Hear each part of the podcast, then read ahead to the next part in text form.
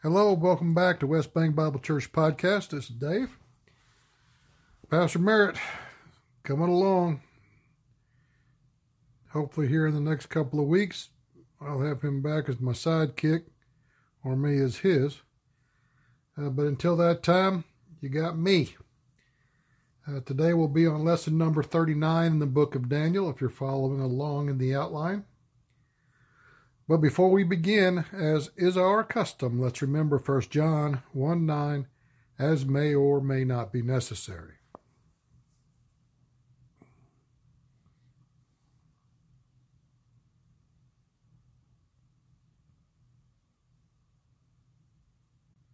Dear Heavenly Father, open our hearts and minds we can take in the Word and metabolize doctrine. Help us and guide us. Bless us. In Jesus' name I pray, Amen. All right, last week we finished the doctrine of music, summarized what the Bible had to say about volition. And when we finished, we were in the process of teaching the doctrine of jealousy. I'm not going to go through the review. If you want the review, you can just go back to lesson number 38. Let's go ahead and skip down to point 10 on page 3 for new material. Point 10 Negative volition toward doctrine inflames the sin of jealousy. 1 Timothy 6 3 and 4. If anyone teaches false doctrines and does not agree to the sound instruction of our Lord Jesus Christ to godly teaching, he is conceited and understands nothing. He has an unhealthy interest in controversies, controversies and quarrels about words that result in envy, strife, malicious talk, and evil suspicions. Jealousy is also a sin related to unbeliever reversionism. Romans 1:28 and 29. And even as they did not like to retain God in their knowledge, God gave them over to a repro- reprobate mind to do those things which are not convenient, being filled with all unrighteousness, fornication, wickedness, covetousness, maliciousness, full of envy, murder, debate, deceit, malignity, whispers. Ill placed pride is a direct result of rejecting doctrine and tends to motivate great jealousy. Acts 13:45 But when the Jews saw the multitudes they were filled with envy and spoke against those things which were spoken by Paul contradicting and blaspheming. Jealousy was a motivating factor in the crucifixion of Jesus. Mark 15:10 for he knew that the chief priest had delivered him for envy. Jealousy motivated the brothers, brothers of Joseph to sell him into slavery. That's Acts 7 9. And the patriarchs, moved from envy, sold Joseph into Egypt, but God was with him. In Isaiah 11:13, jealousy is said to be a motivating factor which split the nation Israel. In 11, uh, chapter 11, 12, and 13 of Isaiah, he will raise a banner for the nations and gather the exiles of Israel. He will assemble the scattered people of Judah from the four quarters of the earth. Ephraim's jealousy, quana in a bad sense, jealousy or envious, will vanish, and Judah's enemies will be cut off. Ephraim will not be jealous of Judah, nor Judah hostile toward Ephraim. So great was the sin of jealousy between man and wife in Israel that a special offering developed. That's Numbers chapter 5, verse 11 through 31. And here we go. Then the Lord said to Moses, Speak to the Israelites and say to them, If a man's wife goes astray, and is unfaithful to him by sleeping with another man, and her impurity is undetected, And if feelings of jealousy come over her husband and he suspects his wife, or if he is jealous and suspects her even though she is not impure, then the husband will take his wife to the priest. The husband will prepare a grain offering for jealousy. The priest shall have her stand before the Lord. Then he shall take some holy water in a clay jar and put some dust from the tabernacle floor into the water. The priest shall place in her hands the grain offering for jealousy while he himself holds the jar of bitter water that brings a curse.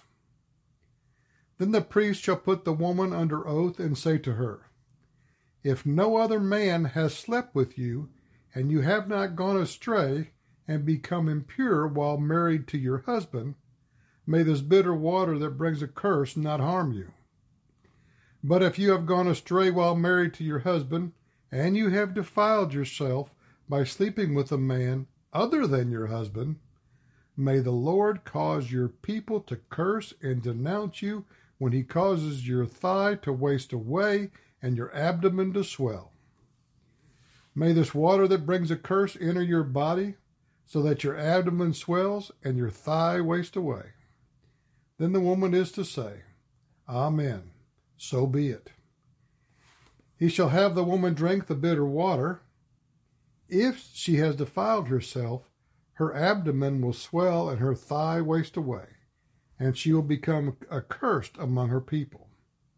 If, however, the woman has not defiled herself and is free from impurity, she will be cleared of guilt and will be able to have children.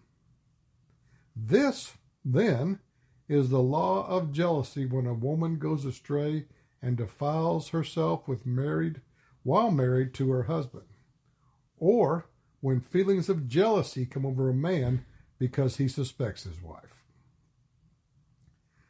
The sin of jealousy is self-destructive. Proverbs 14:30 A sound heart is the life of the flesh, but jealousy the rotting of the bones.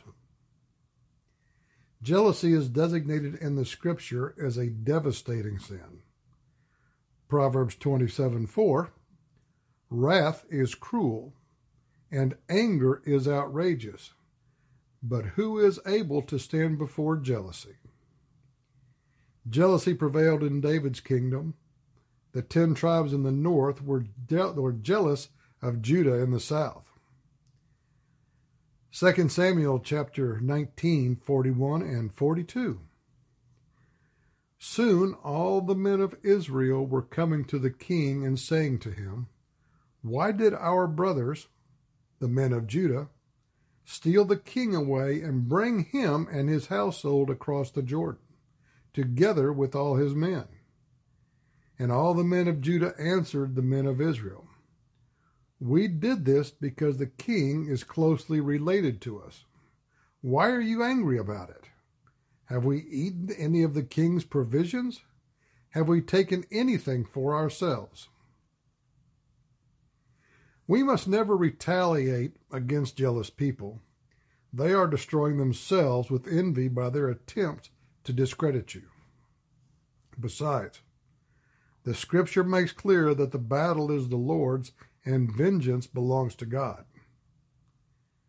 1 Samuel 17:47 says, and those gathered here will know that it is not by sword or spear that the Lord saves, for the battle is the Lord's, and he will give all of you into our hands. Romans 12, verses 18 through 20. It is possible, as far as it depends on you, live at peace with everyone. Do not take revenge. My friends, but leave room for God's wrath. For it is written, It is mine to avenge. I will repay, says the Lord. On the contrary, if your enemy is hungry, feed him. If he is thirsty, give him something to drink. In doing this, you will heap burning coals on his head. The Chaldean priests were consumed with jealousy, so they accused Actually, the priests, Chaldeans, were not merely trying to accuse Daniel's three friends, they wanted to see all Jews condemned to death. So they catered to the king, flattering him with the customary flowery address, O king, live forever. But their mental attitude said, O king, let these men die. Note in verse 12 that the Chaldeans begin their approach in a very subtle manner. Instead of naming the offenders immediately, they spoke of certain Jews, implying that these men were of an inferior race. Daniel 3:12 But there are some Jews whom you have set over the affairs of the province of Babylon, Shadrach, Meshach, and Abednego, who pay no attention to you, O king. They neither serve your gods nor worship the image of gold you have set up. This was a manifestation of anti Semitism, another tool of Satan. Finally, the subtleties were dropped, and the Jews were identified as those whom the king had set over the, the affairs of the province of Babylon. The innuendo these Jews were unworthy of their high positions, and perhaps Nebuchadnezzar had made a mistake. The accusation also inferred the accused were ungrateful for the honor the king had conferred. This, they alleged, was obvious by their disobedience to the king's royal command. A malicious and implacable mental attitude always motivates people to malign and accuse others. The world is filled with people have, who have it in for others. We must not react to such people. We cannot spend our lives worrying about what others think. We must live our lives as unto the Lord. Colossians 3:17 And whatever you do, whether in word or deed, do it all in the name of the Lord Jesus, giving thanks to God and Father through him. Romans 14:8 If we live, we live to the Lord, and if we die, we die to the Lord. So whether we live or die, we belong to the Lord. Let me give you a point or two here about anti Semitism. God has promised in Genesis 12, verse 1 through 3, that he will handle all discipline of the Jewish race. Those three verses read The Lord had said to Abram, Leave your country, your people, and your father's household, and go to the land I will show you. I will make you into a great nation, and I will bless you. I will make your name great, and you will be a blessing. I will bless those who bless you and whoever curses you, I will curse. And all people on earth will be blessed through you. The historical manifestations of anti Semitism show a definite correlation between the rise and fall of nations and empires. There are different kinds of Jews. They are racial Jews, one who is descended from Abraham, Isaac, and Jacob, religious Jews, one who adopts Judaism, and regenerate Jews, or real Jews, one who is no longer a Jew, but a member of the royal family of God. That's Romans 9, verse 6 through 14, and Galatians 3.28. And let's look at Romans first. It is not as though God's word had failed, for not all who are descended from Israel are Israel nor because they are his descendants are they all Abraham's children. On the contrary, it is through Isaac that your offspring will be reckoned. In other words, it is not the natural children who are God's children, but as the children of the promise who are regarded as Abraham's offspring. For this was how the promise was stated At the appointed time I will return and Sarah will have a son. Not only that, but Rebekah's children had one and the same father, our father Isaac. Yet, before the twins were born or had done anything good or bad in order that God's purpose and election might stand. Not by works, but by him who calls, she was told. The older will serve the younger. Just as it is written, Jacob I loved, but Esau I hated. What then shall we say? Is God unjust? Not at all. Galatians 3:28 There is neither Jew nor Greek, slave nor free, male nor female, for you are all one in Christ Jesus. How to evaluate Jews, or how to evaluate anyone, as an individual member of the human race. As a nation, Israel today is admirable for its strong anti communist stand. As citizens, they must be judged by their understanding and commitment to the principles of their nation entity. Now let's look further into the king's reaction in Daniel chapter 3, verse 13 and 14. This caused Nebuchadnezzar to be hot with anger and he commanded that Shadrach, Meshach, and Abednego be brought to him. The king asked them, Is it intentional that you do not worship my gods and have disobeyed my decree to worship the golden image? The ingratitude gimmick was used at exactly the right moment for Nebuchadnezzar's old sin nature was working overtime. The insinuations against Shadrach, Meshach, and Abednego served the Chaldeans' purpose. Nebuchadnezzar never once doubted the accuracy of the priest's accusations. He judged the three Jews guilty without first establishing the facts. No leader can make a correct estimate of a situation while he is under the influence of rage, anger, or other emotions. Leadership requires a cool head and a tight rein on his or her emotions. Objectively, must characterize the judgment of a person who is in authority, or else the entire organization will suffer. Then Nebuchadnezzar, in his rage, commanded that Shadrach, Meshach, and Abednego be, be arrested and brought to the palace. They brought the three friends of Daniel to the king in Daniel 3:13. This caused Nebuchadnezzar to be hot with anger, and he commanded that Shadrach, Meshach, and Abednego be brought to him. Normally, Nebuchadnezzar was a very fair minded man, but now his ego had been affronted, and he was consumed with rage and fury. Rage, regaz, is a mental attitude sin of anger. Fury, Shema, means heat caused by wine and is the result of rage. The king was not only angry, he was hot and totally emotional about the whole thing. Let me give you a review of our doctrine of anger.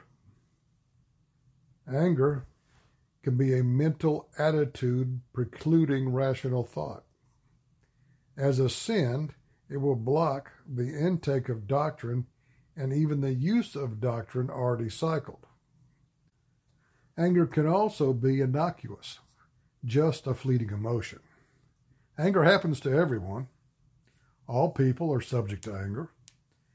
Consequently, the believer must maintain an awareness that anger can be a sin.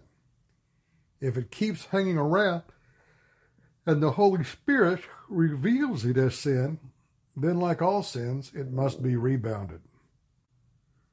We must not think we have to wait until we stop seething before we can confess. And that concludes lesson number 39 in the book of Daniel. Thank you for being here today review some old stuff, go at the new stuff. You can get ahead of me, you can follow me, you can stay behind, wherever you want, but take in the word. It's out there. Dear Heavenly Father, we thank you for what you provided to us today.